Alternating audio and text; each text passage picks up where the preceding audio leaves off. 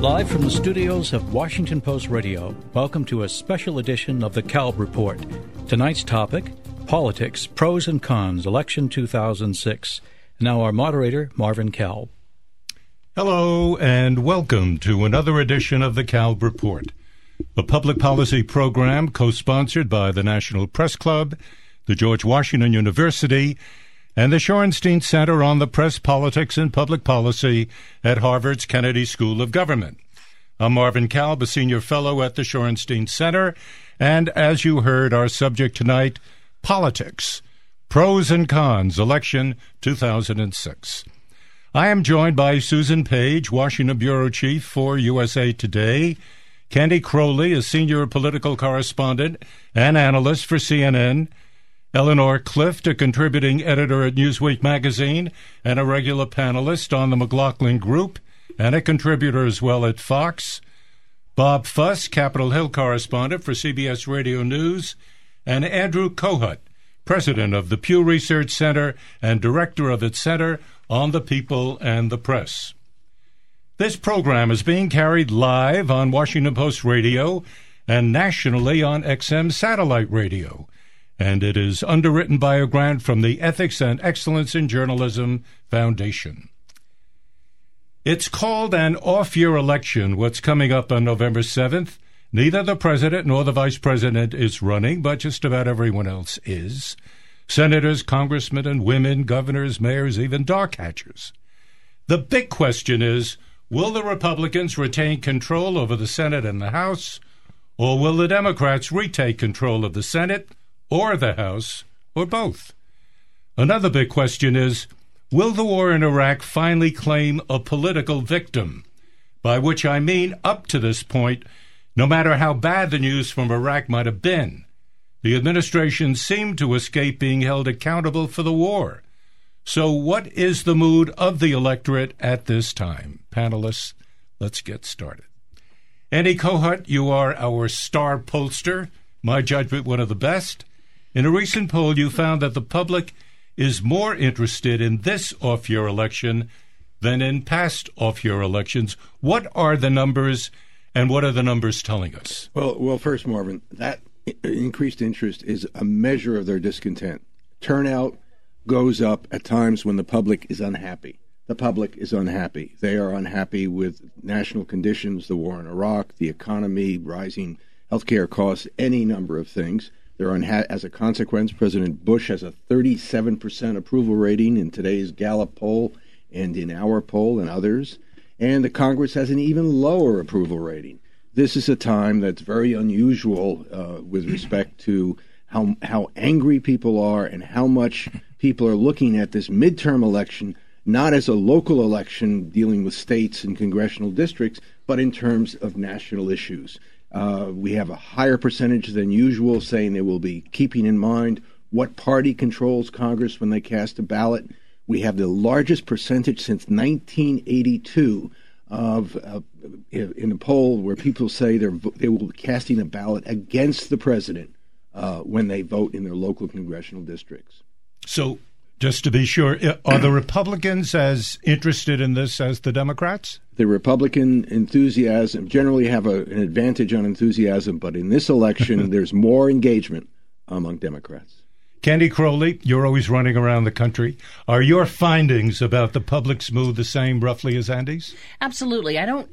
It's interesting because when you do visit these individual races, uh, be they Senate or House, they do talk about different things than what we talk about nationally.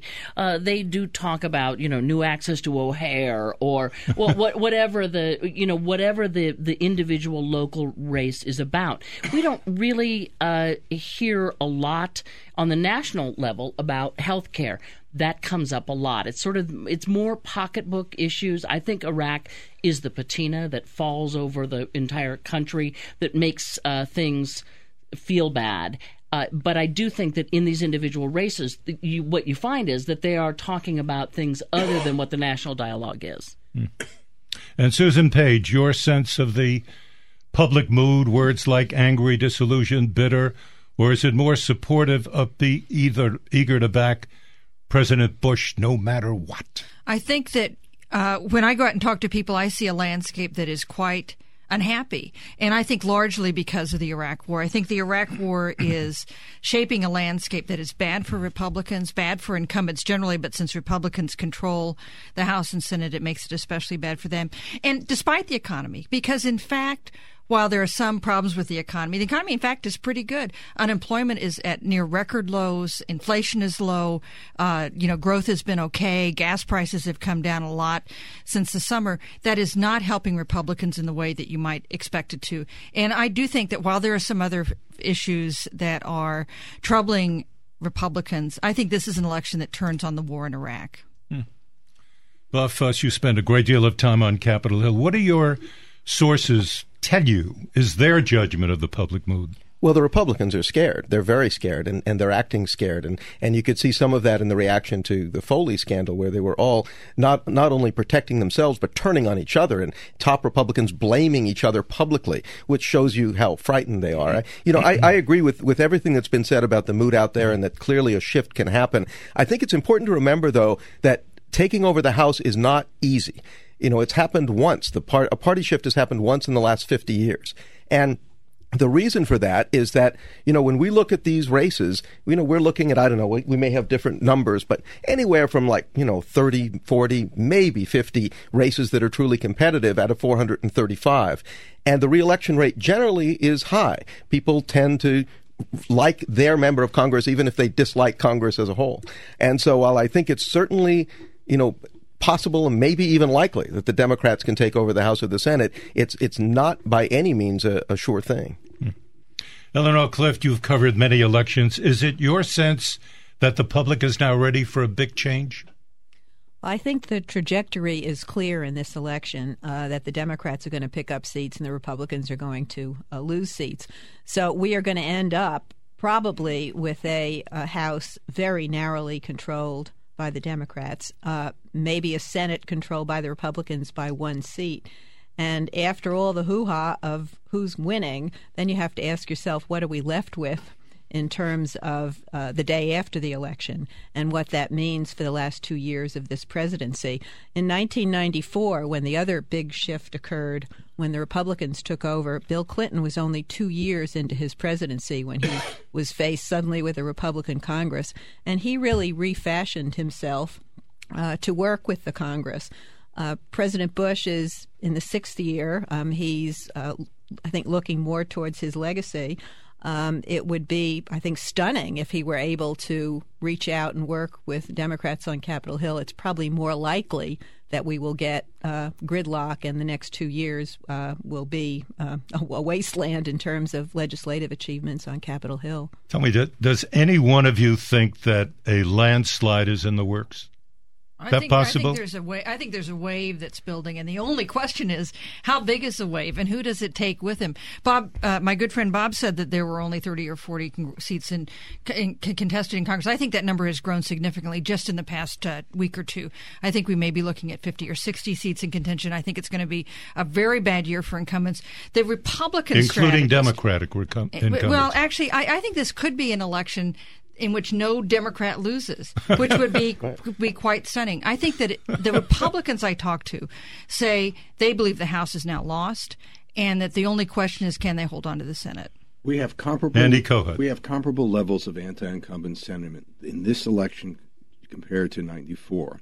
But what we have that's different is that of the contested seats, 31 of the 39 seats, according to Charlie Cook, are held by Republicans. In the in 94 the vast majority of the contested seats were held by Democrats and not one Republican lost. And 53 de- uh, Democrats lost in 94 now I'm not saying that sort of those, those sort of numbers will be in play but the dynamic is completely flipped and this anti-incumbency sentiment hurts the party in power when the country is angry at the powers that be then they were the Democrats. Now they are the Republicans. And the and the numbers in the what the handicappers show and in what the, the horse race polls show, the national surveys show, uh, are, are pretty clear. Bob Fuss, I hear your colleagues saying that the idea of, of a landslide is a possibility.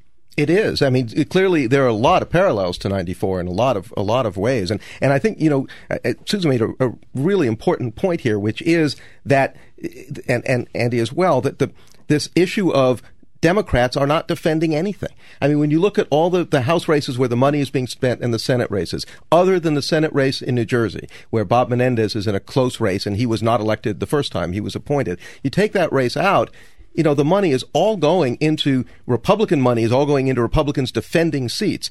Democratic money is all going into Democrats challenging seats. And, and, you know, that obviously is very bad news for Republicans. Help me understand, Candy. What is the, the talk that we're hearing even on this program about the numbers of seats in contention suddenly jumping up, going from what we were talking about, which was roughly 30 to 40? Which is what I read, and now we're talking about, well, 40, maybe 50. How does that happen? What is going on? What's the dynamic? Well, a, a lot of things have happened. I think today you see uh, coverage of the 3,000 uh, American soldiers dead in Iraq. Uh, you've had the Foley scandal, which, uh, if it were just Foley, it, you know, that would go away. Uh, the problem is it's a leadership question. It hasn't become about what did he do. Everybody knows what he did. The, the problem is what did the leadership do about it. So you keep having these in, I mean, Curt Weldon today up in Pennsylvania. Now they're, you know, FBI is you know, raiding his house because they think he maybe funneled money to his his uh, daughter's business. So these things, it is. I, I said to somebody the other day, I would not be surprised if locusts landed on the South Lawn. I mean, it is like just plague after plague after plague that's hitting Republicans, and they can't get up off the mat. And everything that happens, it just opens up other seats that six months ago you would have said, oh, ugh, check it off." You know, plague, I think I'm sorry, plague, after, plague after plague, but much of it is self-inflicted right, from right. the Iraq War to the scandals on on Capitol Hill, which I think have grown out of a sense of entitlement and greed uh, that the Democrats were at after they had held the House for 40 years, but the Republicans, after 10 years, uh, reached what this level smarter? of corruption. well, my Republican friends say they learn faster. you know, I would just agree with, with Eleanor. I think one of the parallels I see for, with 94 is uh, the, the Foley scandal and the House banking scandal, you might remember, which, which erupted in 1992.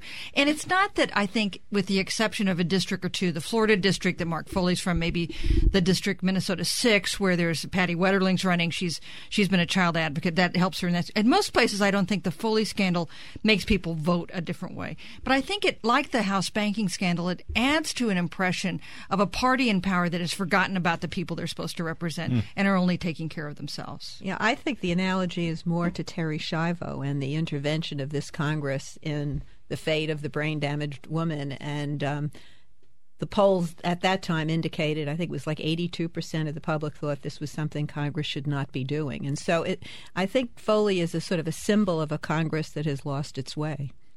You're listening to a special edition of the Kalb Report Politics, Pros and Cons, Election 2006, live from the studios of Washington Post Radio. Once again, our moderator, Marvin Kalb.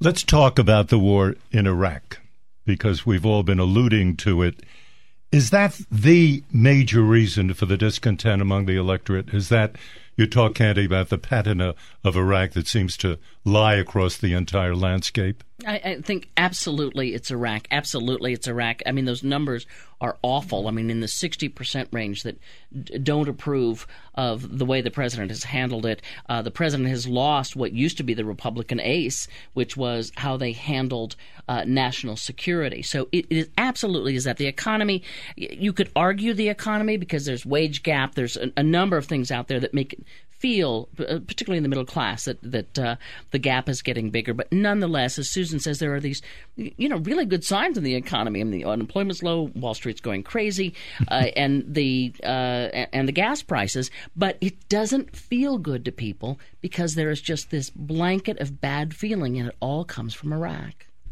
Hmm.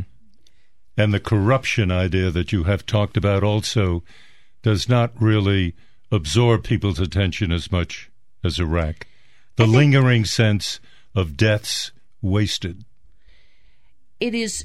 I think the the corruption issue plays in some in some places, but I think the broader the ground in the groundwater, in this sort of toxicity of the groundwater of politics, Iraq is by far the most toxic. Bob Fuss? The the other huge effect of Iraq is President Bush can't help the Republicans, and and that's you know what how they've been winning the you know the last few elections in part is with him and with his help and he can't do it he can't help them he can raise money for them and is raising huge amounts of money for them but you know, he can't go out there and campaign with them and tell people vote for these Republicans because the Republicans don't want him out there. And so it takes away the ability of, of the president to, to bring people along to vote for these Republicans. And that robs them of, of the biggest power they have, I think, to get votes. Andy, do the numbers back up the sentiment we've just heard? Absolutely. When we ask people, are you going to vote when you cast a ballot in your congressional district? Are you going to be thinking about national issues or local issues? Hot, one of the highest percentages I've ever seen national issues. Then when we follow up and say, well, what one issue is most important to you? They say Iraq. And over this six week period, we've seen the, uh, a lot of news about, about Foley and so on, scandals and so on. But I think the Nick or the, or the release of that intelligence invest, uh, study that said that uh, this is spawning the war in Iraq is spawning terrorism, which 80% of the public and our uh, respondents in our polls said they had heard about. Bob Woodward's book have really contributed to the political power of this issue right now. We have had a transformation in our numbers of the percentage of people saying the war in Iraq is now not helping the war on terrorism, but hurting the war on terrorism. And that combined with a heavy cost makes it the, the, the kind of event where people feel they have to vote against somebody because of this. somebody gotta, being somebody has to be punished. You know, the irony here is that when you ask people about what to do about Iraq, there's no solution that tests well. Mm. Don't want to pull out, don't want to stay, mm. uh, but the Democrats are in, in, a very good position of not saying very much, mm-hmm. and the Republicans just taking the pain. They're not obliged to say anything at this point, right? Well, they're the outsider wanting power, as it were. Candy?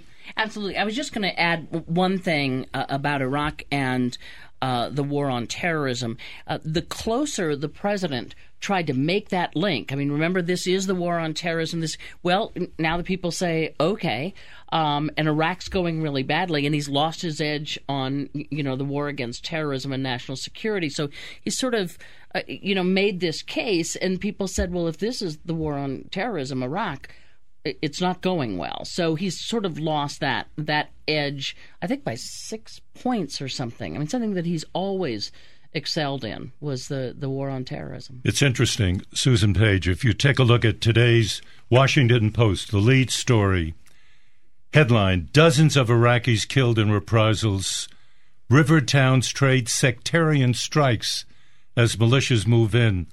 And then the two reporters say in their third sentence the wave of killings around the Shiite city of Balad was the bloodiest in a surge of violence that has claimed at least 110 lives in Iraq since Saturday. Then he goes on Al Qaeda in Iraq and other Sunni Arab insurgent groups declared a new Islamic republic in the western and central parts of the country. You know, one of the one of the problems for political strategists in their million dollar campaigns is that they're really at the mercy of reality at this point. It is not possible, I think, for a, even a presidential speech with the bully pulpit of the White House to change public attitudes about what's happening on Iraq. You'd have to have things change on the ground. You'd have to have good news from from Iraq. Um, and it, that just doesn't seem that doesn't seem to be in the cards. All, there have been hopeful moments in Iraq, including at the time of the elections, and we saw in our polling that support for the war went up after things happened that seemed to indicate progress toward establishing a stable democracy there. It's hard to believe in the next three weeks it is possible for there to be, you know, sub- substantive. Uh, uh, compelling, convincing good news out of Iraq because all the news seems to be a spike in violence both against U.S. troops and against Iraqis themselves. Eleanor Clift, have you ever seen a foreign policy issue to grab the public in this way, except in my own experience, Vietnam. No, no. This the analogy to Vietnam is now there, including the president's polling ratings. He's about where Lyndon Johnson was at the height of the Vietnam War. Uh, then you'll remember um, young people especially, but lots of people took to the streets to protest. And I think there's been sort of confusion about this war because people don't really they don't go to the streets. Um, we don't have a draft. Uh, the burden is falling on a very small percentage of the population. And people really don't quite know how to voice their opposition. And the, the election is certainly uh, one way to do that. And a lot of the news now is focusing on uh, Jim Baker, former Secretary of State, Bush family friend, who's co chairing uh, an Iraq study group that was created by the Congress that the president initially didn't want but agreed to. And uh, there's a, a, sense as that he's going to deliver some sort of plan to begin to extricate us from Iraq. He's looking for what he calls a third way between the two political slogans cut and run and stay the course. And uh, it'll be fascinating to see whether President Bush accedes to this or whether he will dig his heels in uh, no matter what, and whether uh, Secretary of State Baker and his co-chair, former Indiana Congressman Lee Hamilton, they can they can actually find a face-saving way to get out that doesn't leave Iraq in worse shape than we found it. Well, first, you know, it's interesting that both Baker and Hamilton have said that they're not going to tell the American people what their findings are until after the election. Right. They don't want to be political. They don't want to be political, absolutely. And I'm wondering if the president obviously knows exactly what these two people have in mind. Is there any sense up on the Hill that the president could change his mind about Iraq in some way or another, not be this stubborn, or so it appears? It, it, sure doesn't seem likely. And one of one of the more interesting things we've seen in some of the hearings of the past, you know, month or two before Congress went out to campaign, you know, you saw, for instance, the, the you know the commanding generals from uh, from Iraq coming up there and saying it's the worst we've ever seen, and it could be heading to civil war and and this was so off from what the White House has been continually saying and what, exactly. what the Pentagon civilian leadership has been saying. Then the Democrats brought up a group of retired, just retired generals who are a lot freer to talk, and they were just vicious in terms of basically saying that you know Secretary Rumsfeld has blown this from the beginning and, and it's terrible strategy, and and you know there there's a there's a split even within the administration. There are splits coming in the Pentagon. People are breaking away from the president who never would have thought of breaking away from him before. And that it, seems it, it's left him and those immediately around him a little bit isolated on this. But I, I mean, others may know, know something different, but I see no sign that the, the president, the vice president, or the secretary of defense are having any second thoughts about anything. Candy Crowley, up until this point, there really has been very little accountability on the issue of Iraq. Uh, the president gives one of the nation's highest medals to a CIA director who predicts that the intelligence on the weapons of mass destruction in Iraq it's a slam dunk, no question about it. The slam dunk, in fact, produces the chaos that we see in Iraq today. How do you explain, in political terms, the absence of accountability up to this point and what you seem to be suggesting, all of you, is that we're coming up to that moment now when there may be accountability? I think a couple of things. I think, first of all, uh, going into Iraq, Americans wanted to believe. I mean, they wanted to believe that some, we were we were fresh off 9/11, and they believed in this cause, and they thought it was for varying reasons, but they believed that there was a rationale. I think, second of all, Americans um, want to win, and when it looks when it, things were going well. Um, it, it was, it, you know, the the war was obviously, you know, got a lot of public support, and people even hung on after that because I think they Americans like to think and voters like to think we're doing a good thing. We're trying to help people, and and they're hard to turn off. But I think you know once you get to three thousand, once you see that Iraqis are being killed you know, I mean, there was one horrible estimate um, that, that came out uh, last six, week, I guess, the six or seven hundred thousand Iraqis. After a while, you know, it sinks in, but it takes a while because they want to support a cause. They want to believe that America is doing the right thing, and it takes a while to turn. It's interesting, you know, in terms of the coverage of this issue, how in the months leading up to the American military move into Iraq, it it was in the media, really, that there was not very many questions that were being raised. Now, in the last year or so, there's been this avalanche of books that have come out. And I'm wondering do people read? Uh, Susan, do people read, and are these books having the kind of impact that I think the authors intended? You know, Eleanor mentioned some of the parallels with with Yes. the Vietnam War, and I would say one thing that is different with this war is that we see these these um, books that give quite authoritative insider accounts of decision making. You know, that's not something we saw until years after, until the Vietnam War was winding down, and years after it was over, before Americans got a kind of glimpse at some of the debates within the administration. Now we see some of the internal strife, some of the um, uh, efforts that critics call, you know, cherry picking of intelligence. Um, we those things are all laid bare while we're still still in the middle of this war. I don't think every American has read Hubris and Fiasco and and all these various books, but I think they've heard about them, and I think they contribute to an impression that authoritative people, people who are not necessarily liberal Democrats, people who actually worked in the administration, have raised serious questions about the prosecution of the war. Andy Kohut, you're nodding your head. Do do numbers suggest that you come up with that these books are in fact having a political impact? Well, I think the to the extent that they uh, orchestrate a conversation in the media and on the, uh, the pages of newspapers, they are having a, an effect. Um, I don't think any one of them. I, I think Bob probably Bob Woodward's book is the, the most influential because he's such a popular writer.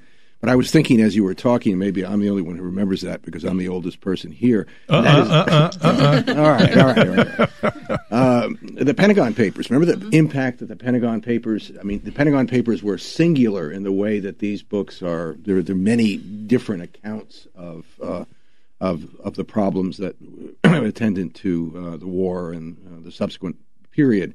But the the Pentagon Papers had sort of. But they came that- out as after, after U.S. forces were in a period of serious drawdown. It was after it was well after the peak of U.S. forces when the Pentagon Papers But it was were 19 published. 1970. What 70, 70 70, 71. 71. 1971. So it was 1968, wasn't it, that we had the peak of U.S. forces? We were really in the period there where, where Melvin Laird was pulling down U.S. forces. So it, I, I agree, the Pentagon Papers had a huge effect on that debate. But that's they the Pentagon Papers came out at the stage that we hope to be in future years where we're really seeing the withdrawal of U.S. forces. We're not we're not there yet. U.S. forces are still at that uh, at among the highest levels they've been. We're in the midst of a Kalb Report program on Washington Post Radio.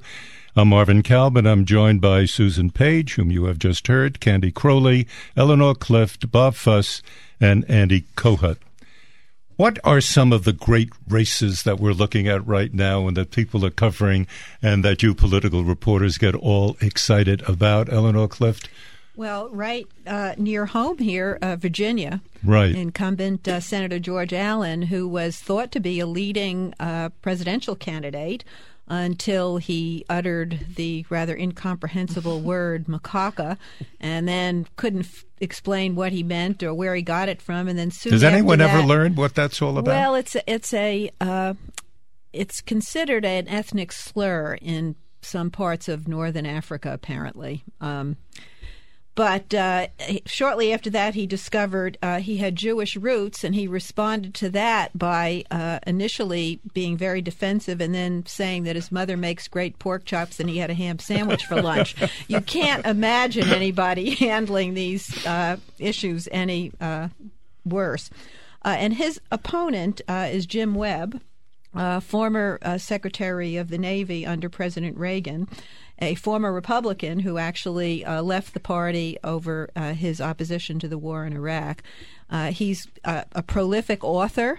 Um, he he's a phenomenal candidate in every way, except he does not have the people-to-people campaign skills that the our modern campaigns seem to demand. Nonetheless, that is a, uh competitive race, and if there is a, a Democratic wave, uh, uh, Jim Webb could actually uh, bring it off. Before coming into the studio, I just happened to look at a um, electoralvote.com survey, and they said that Allen is two points ahead in a count in which there's a three point differential, so it's within that margin of error.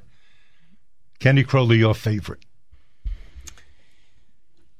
Ohio, just because that's been such a an explosive uh, state in the last presidential election, and it also just is is kind of this collection of all the problems that have come up. Ohio is in the top five states um, of uh, Iraq War dead for U.S. Uh, uh-huh. U.S. soldiers. Mm-hmm. Uh, they've had a, a corruption scandal uh, in the Republican governorship. Um, it, it's sort of a case of, of uh, Senator DeWine, who's the Republican incumbent, not really having done something particularly awful or wrong. I mean, he. Uh, did stuff for his state, and he was a you know seemed to be an honest broker on Capitol Hill. But um, he may well lose to Sherrod Brown, who was, you know, opposed the war. Um, and who is uh, right now leading in the polls. So I just think it's a collection of things that are happening in Ohio that are going to bring down a some some Republican uh, congressmen, but also may bring down DeWine. Susan Page, you know how interesting it was in the 2004 election. It took a long time, and perhaps at the very end, he never quite did it for John Kerry, the Democratic candidate to get up there and just say, I don't want, I don't like this war. He couldn't quite get it out of his mouth. Now it appears, two years later, that people are proud to say that they oppose the war, they voted against the war. This is a major shift. Yeah, you saw the uh, the political calculations of 2008 candidates everywhere in this election. And uh, I know John. What do you mean by that? I mean John Kerry is one of a group of six or seven Democrats who hope to get the presidential nomination in two years. And you know, just as they, they and you see them doing a couple things: raising money for Democratic candidates so they gather some chits, making speeches, trying to get some attention. John Kerry, for instance, had an interview with Bob Woodward in Sunday's Washington Post, where again he seemed to have found his voice in talking about the war, something he had really struggled with uh, two years ago. Um, you know, presidential contenders were making those same kind of calculations when they were vote deciding whether to vote to authorize this war. Um, fought uh, how many years ago? Three and a half years ago, uh, and not all of them figured right. You know, a vote against the war looked very controversial then. Looks a little better now. Hmm. Bob Fuss, favorite favorite battles? Hard to choose one, but you know, I, I find Rhode Island fascinating because mm-hmm. the Republican establishment poured in an incredible amount of effort and money to save Lincoln Chafee. Uh, because they don't he, really like he, they don't like him at all. He votes against the president all the time in the Senate. He is kind of the last liberal Republican left in Congress, and and they spent all this time and effort and money because they thought and were so afraid that if a conservative won the nomination, they'd lose the state and they pulled it out, and Chafee won. Uh, he's he's uh, currently blocking, by the way, the, the UN ambassador John Bolton from getting his his job permanently, and, and he'll probably have to leave it in January. So he's still not making the White House happy. And and the you know the latest polling indicates he might very well still lose uh, in, in, a state that you know where where I think again Iraq is is the issue. It's the issue in places like Rhode Island, places like Connecticut, where you know the the Republicans just could just get swept aside over Iraq. How much money is being spent on this campaign? I remember reading a, f- a fantastic figure about the 2004 election. And this one, it was said, even though a president is not involved, apparently, of course, I totally forgot because I'm really older than you, Andy. I forgot exactly what that figure was, but it was incredible. Very, very large. The Republicans still do have, Candy, a monopoly, not a monopoly, but a lot more money than the Democrats. Is that correct? Well, uh, yes and no. I mean, the, what, what's happened is the Democratic uh, National Committee, the, the, the, main arms of the Republican and uh, Democratic side, uh, actually, um, the Republicans do have a good deal more money. I think sixty-four million, but that may be an old number. But the the Senate version and the is lags well behind uh, the Republican version lags well behind the Democrats, and the House version is pretty much parallel. In toto, Republicans still have more money, but surely not as much as they've had in past elections. And you know, we we saw the congressional the campaign fundraising reports out today, and if you looked at competitive House races, say the top twenty competitive House races, Democrats were out fundraising Republicans in those, and that's because some of the smart money that is is like business money, people interest group money that are going to want things out of Congress, that money is at least hedging its bet, hedging its bet that Democrats might take over, and that's been a big help into the last minute push for Democrats in fundraising. None, nonetheless, the, Eleanor. These, last, these last three weeks, I think the Republicans do have a structural advantage. They do have more money. They're going to put probably $5 million into each of the Senate races that they're uh, trying to hold on to. And they have a superb get out the vote operation. They know how to target down to the individual household. That used to be the Democrats' uh, strength through the unions. Uh, but in the elections of 02 and 04, the Republicans proved to be superb, and they allegedly have some new tricks this time. And I know that if you talk to Democrats, Democrats are still nervous, wondering what Karl Rove is going to, you know, pull, what rabbit he's going to pull out of the hat, and it, in terms of voter turnout. But Karl Rove can pull any kind of a rabbit out of the hat, but he can't go out and rob a bank. So it's that the, they've got a lot of money. The Republicans do have a lot of money. Would you explain to me and our listeners what does that mean exactly? Let's say that you have a lot of money. How does that guarantee or significantly improve your opportunity to win an election? Television ads. Is Tel- that it? You're all nodding. Is Prin- that principally, principally? I Bob think. Fuss? Al- al- almost exclusively, I think. I mean, I only and, wish you they were it's- newspaper it's- ads. You know? Yeah. that would be, You know, uh, you that would be a great development. It's like Yeah. you know six that you can also get on the margins, and turnout obviously is important. You can get six buses to drive up outside the church to get the voters to take them to the polls instead of three. I mean, there's some you know there's some ground war expense uh, that you're going to use, but it is principally television ads. Now, are the ads this year going to be as sleazy as they were in 2004 or worse? Absolutely. Worse. What do- worse than 2004? What is it? Have you seen any of these ads that, that lead you to that conclusion? I mean, they're all over. I mean, they really are. I mean, look, the closer a race is, the nastier the ads get. I mean, this is we are now in the period of the nasty ad. Now they'll they'll be about five days ahead of the uh, actual election date when everyone will go back to their nice, soft. You know, this is a guy and he has a family and he's a wonderful person. But between now and then, it is brass knuckle stuff. Well, in the New York Times today on the op ed page, Kevin Sweeney writes that at this point in the fall campaign, unabashed negativity clocks every media outlet. Uh, the stench of foul political advertising is everywhere. And one senses that little will change. Americans once again will hold their noses and vote. That about right?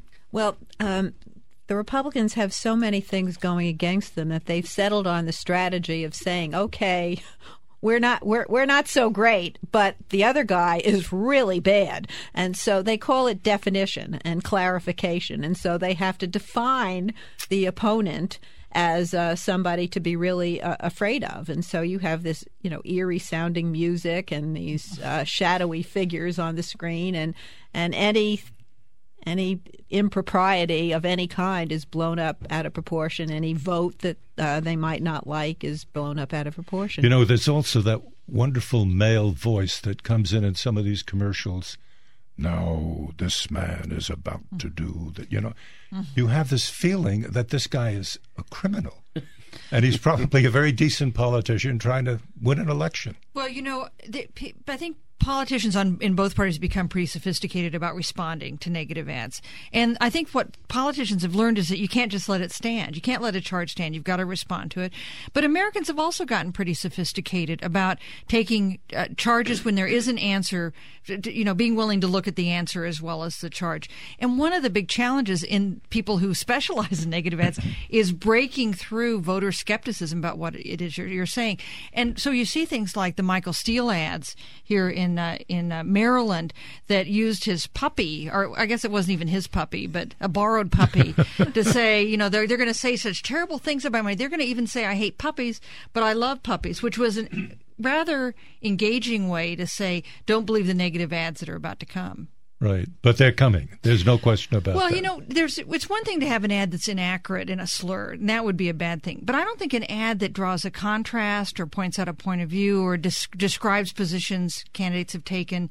I don't think those are necessarily bad ads to have. I think those can be informational. Uh, I wouldn't paint with you know a totally broad brush that just an ad that's trying to make the case against an opponent is not necessarily you know a, a, a sm- besm- doesn't necessarily besmirch our democracy. But I, Andy Kohut. Uh, look, money matters, but it's not the only thing. Uh, and uh, it can push candidates over the line who, uh, without that money, wouldn't be there.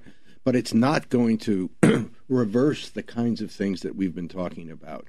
You just, I mean, there is a correlation between how much pe- money people spend and whether they get elected, but it's not not a great correlation. Or uh, Phil Gramm would be president, would have been president of the United States. Michael Huffington would have won in, in, California. You just can't buy elections. Uh, it does matter, but you have to put some perspective and some balance. You know, for instance, if you look at the governor's race in Michigan, which has been an interesting one, uh, Dick DeVos has spent more. Dick DeVos is a wealthy Republican candidate for governor against Jennifer Granholm, the incumbent Democrat. He has spent more money on TV ads than was spent by all the parties and candidates and all the interest groups in the last governor's race. My God! So that's a significant amount of money, and he's he brought that race. It was even. He pulled a little bit of head some time ago. New poll out shows Detroit Free Press poll out today shows Granholm was pulled back up ahead five points, which kind of proves Andy's point that I think you need enough money to be on the air and respond, but you don't need to match dollar for dollar when the political climate's on your side. Well, I think actually in Virginia, the amount of money that George Allen has spent on negative ads about Jim Webb have probably helped Allen. Uh, Jim Webb, 30 years ago, I guess, oppo- opposed women in the service academies and, and said some pretty pungent things. He uh, says he doesn't think, agree with that anymore. He uh, has apologized. Nonetheless, there are lots of ads with uh, young women who were in the service academy at the time, you know, saying how, how this made them feel. And so that issue is now front and center in that race, thanks to the money that has put it on the air almost uh, and I have, the clock. Eleanor, I have the impression that Webb himself may not have enough money to respond ad for ad to what it is that the Republican Allen is putting out. And so the Democratic Senate Campaign Committee has been running a series of ads almost using the word liar to describe Senator Allen, not using that word, but describing him in a very, very negative way. So there's a double plus there for Webb. He doesn't have to spend his own money because he doesn't have that much of it. Mm-hmm. And there's very negative stuff being put out about Senator He's Allen. also got uh, former President Clinton going in and doing a fundraiser for him. So there, th- there is an effort to uh, to match to match Allen. You're listening to a special edition of the Kalb Report. Politics, Prose and Cons, Election 2006, live from the studios of Washington Post Radio. Once again, our moderator, Marvin Kalb. Fellow panelists, I am fascinated by one thing in particular about this campaign, and that is that whenever President Bush a couple of you have alluded to this early, but I've got to go back. Whenever President Bush shows up to try to help a Republican candidate, to go to a fundraiser, to raise a lot of money for this guy, the guy or gal manages to find some hole in which to hide because they don't want to be seen in the company of the President of the United States. I don't remember anything quite like that, even, even I hasten to add, in the Vietnam War. Now, what is going on here? At the latest Zogby poll, which Andy alluded to, not Zogby, but alluded to Gallup, uh, Bush's job approval has dipped now to 37%, and a couple of weeks ago was 42%. And you know, at the time that that uh, the the USA Today Gallup poll went up to 42 percent, a very senior Republican told me that as long as Bush was at 40 percent or higher, he was not a liability for candidates. Uh. Of course, now that he perhaps he would lower that number somewhat now that he's gone below 40 percent. But let's bring some perspective to this. Clinton's approval rating was 41 percent in '94 when his party lost uh, 53 seats. Um, so uh, 40, 41 would be better, 42 would be better, 45 would be better, but we haven't had in modern history a president dipping significantly in, in approval without his party losing many seats.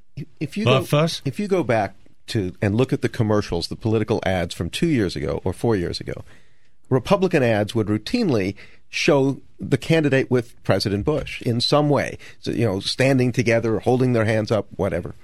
Um, And now the only ads you see with Republicans next to President Bush are ads paid for by Democrats, again, running against Republicans who are trying so hard not to show it. You know, if we, one of our correspondents today went to a, number of websites of Republicans in tough races, they couldn't even find a reference to the president anywhere on these websites. And I mean, it, it's really they're they're distancing themselves as much as they can.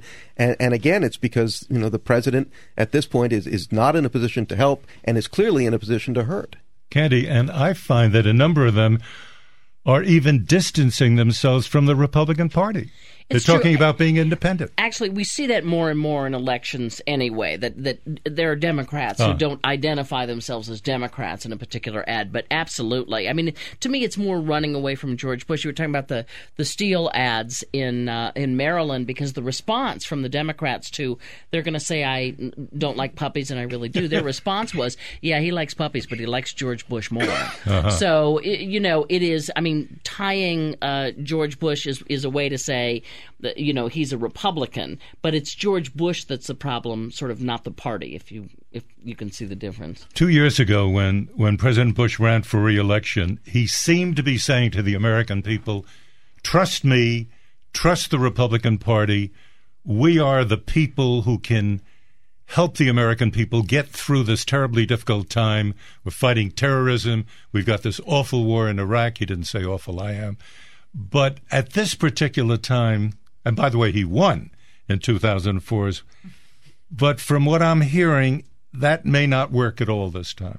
Well, or message, already we see right. signs that it's failed. Yeah, the, I mean, the message has been we can keep you safer than the Democrats can. That's been the message for two election cycles.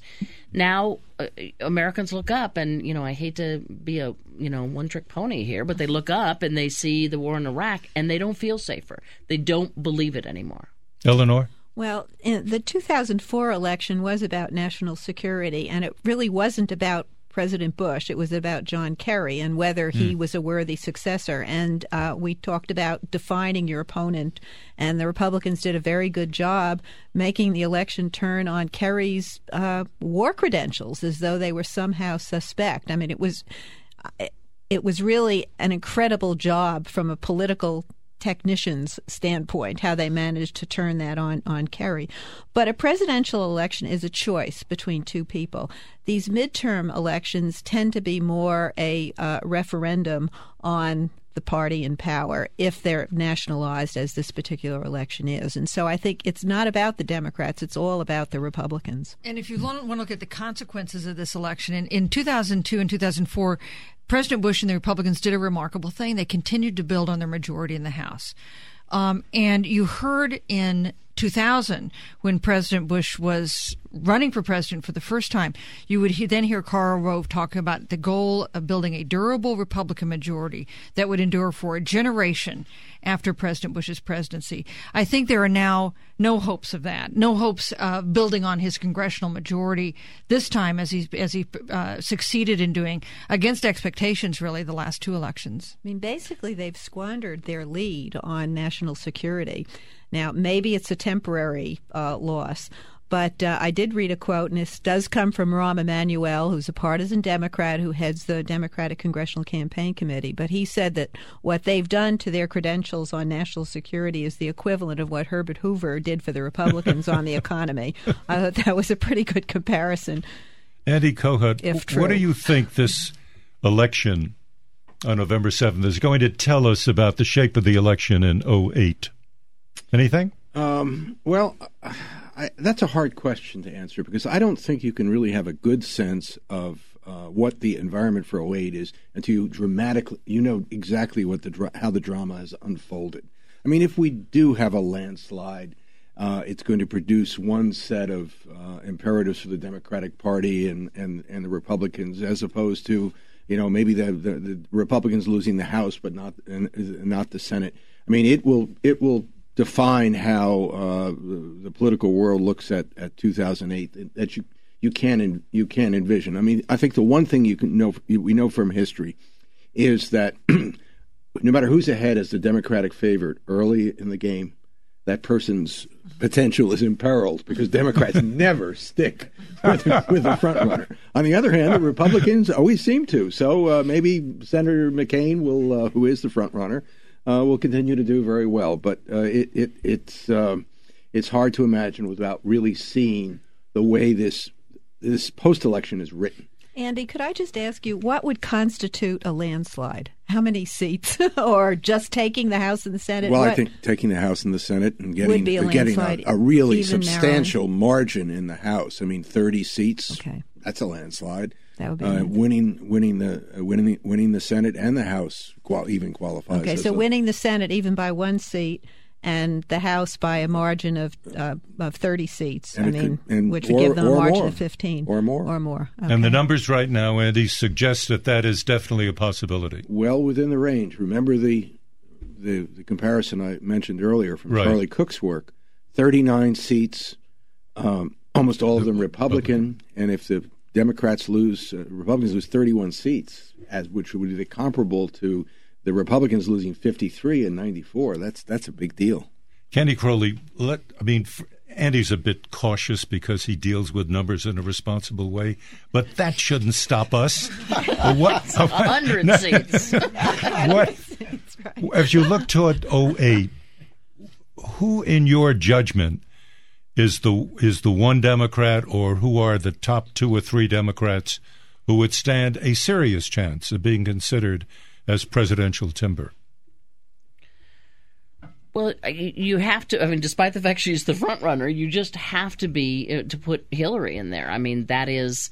Uh, I think when when uh, Warner, Mark Warner, got out in Virginia, I thought that was a, an interesting. Uh, an interesting move. I'm still not sure exactly why he did it. At, at the moment, we have to take him on face value that he didn't want to go through the rigors of a campaign because he has a family, which I thought he knew before he started testing it. But nonetheless, um, uh, you know, I mean, I think there's going to be an alternative Hillary Clinton. Is it going to be John Edwards? He I don't know. He looks good in, in the Iowa polls.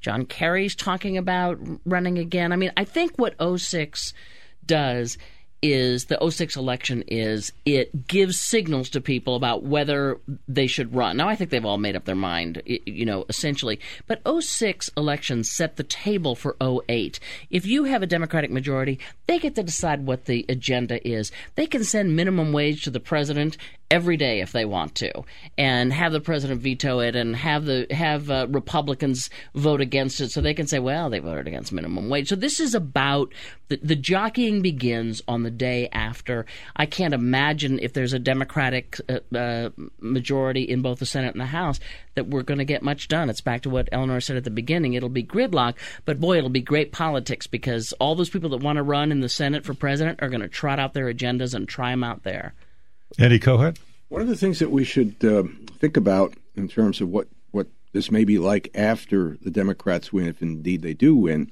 is that it's likely that the Republicans who are going to lose are the moderate Republicans who come from blue states. Uh-huh. uh, because that's what we see. That most of the most of the uh, most many of these competitive seats are in, in, in Democratic regions, and it's again we have to go back to '94 because in '94 what happened were, was the Democrats who were in southern and mostly what we call now red states lost. So this is going to create an even Very more interesting. polarized situation. That's very interesting. This looks like it's shaping up. But, Susan? of course, the other thing that happens uh, is that some Democrats will win in red states. And they'll win in red states by not being, in some ways, quite traditional Democrats. For instance, you've got Harold Ford Jr. running in, in Tennessee, a red state. Uh, he's running for the Senate. Um, he's now ahead by a little. Uh, he'd be the first uh, African American elected to the Senate from the South. Um, and Since he Reconstruction. well elected. The Reconstruction senators weren't weren't elected. Um, he to diverge into the historic moment of the Okay. Kalb report. Um, and you know, uh, Harold Ford Jr. has done that by being talking about his love for Jesus and. Uh, talking about guns and doing things that Democrats, you know, used to kind of shy away from. You also see Democrats doing well in states like Colorado and Montana. Uh, and so, the, in in a way, it could make the country more polarized by losing some of these moderate Republicans. But I wonder if it also goes in the other direction when you look at some of these red state Democrats. Yeah, the last thing Nancy Pelosi would want to be is a one-term uh, speaker, and so if Democrats are winning in Republican-leaning districts, it sort of I I think it doesn't pull the party to the left; it sort of forces it more to the center. Bob Fuss, what does this say about the whole drift of politics in America? Susan Page was saying before that Karl Rove had talked about the possibility of building a 25 year Republican majority. She said that's not going to happen, and it's very likely not going to happen now. What does it say uh, to you, anyway, as someone who covers this, about the state of American politics right now, where we are going as a nation? Well, I mean, there has been a trend over the last at least dozen years of basically the moderates being squeezed out, uh, certainly in the House. And the House has become extremely partisan. I don't see that you know, changing. But, you know, we talk about gridlock if the Democrats take over one or both. We've had gridlock. I mean, this Congress has accomplished very little over the past two years. And, and that gridlock is between the House and the Senate and the House where there are no moderates and, and they take a conservative view and don't compromise and the Senate where they have to compromise and people like, you know, John McCain and others sort of in the middle kind of come up with something.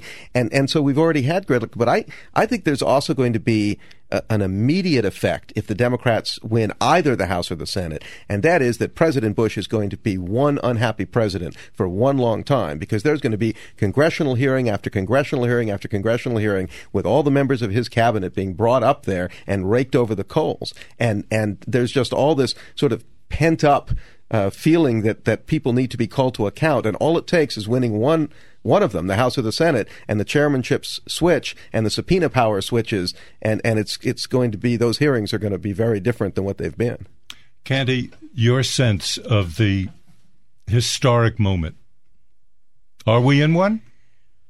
And you've only got I, about 30 seconds. I, ask me in 20 years. I, you know, I don't know. I mean, the, the Democrats have had to show very little leg uh, on in this election. They just have to stand back. It's not that they've got some great winning agenda out there. It's the Demo- uh, the Republicans are blowing it. I, I, so it's not an election that tells us too much about where they're headed. And I think you have to know where they're headed before you can judge whether this is historic. Eleanor, very quickly, but if we're in the middle of fighting this Iraq war and the U.S. is not doing well, that is a large historic moment biggest one since Vietnam. It's an historic moment in the sense that we've had this conservative revolution building now for 20, 30 years, and it's turned, I believe, very much to the right. And this president has really expanded executive power under the guise of the war. If it can't be stopped with some pushback, some political pushback in this election, I think then the Republicans really uh, solidify their control and ever more to the right. So I think it is a very important moment in uh, American history. Okay, ladies and gentlemen, this has been fun, and we really must do this again, as they say. Uh, I thank you, Bob Fuss, Eleanor Clift, Susan Page, Candy Crowley, Andy Kohut, for joining me on this Kalb Report, which is co sponsored by the George Washington University, the National Press Club, and the Shorenstein Center on the Press, Politics, and Public Policy at Harvard's Kennedy School of Government. This program has been underwritten by the Ethics and Excellence in Journalism Foundation. I'm Marvin Kalb, and as Ed Murrow used to say, good night and good luck. And let me add, don't forget to vote. The Kalb Report series is a partnership production of the George Washington University, the Joan Shorenstein Center on the Press, Politics, and Public Policy at Harvard University's Kennedy School of Government, and the National Press Club. Our associate producers are Catherine Monahan and Kat Bug. The producers are Matt Lindsay and Dick Golden. Our executive producer is Michael Friedman. For more information, please call 202 994 8810. And special thanks to Washington Post radio program director Greg Tantum, Vice President for Technical Operations David Gardner, and our studio producer Claude Jenkins. The Kalb Report series is funded by a grant from the Ethics and Excellence in Journalism Foundation. This special forum was presented live from the studios of Washington Post Radio.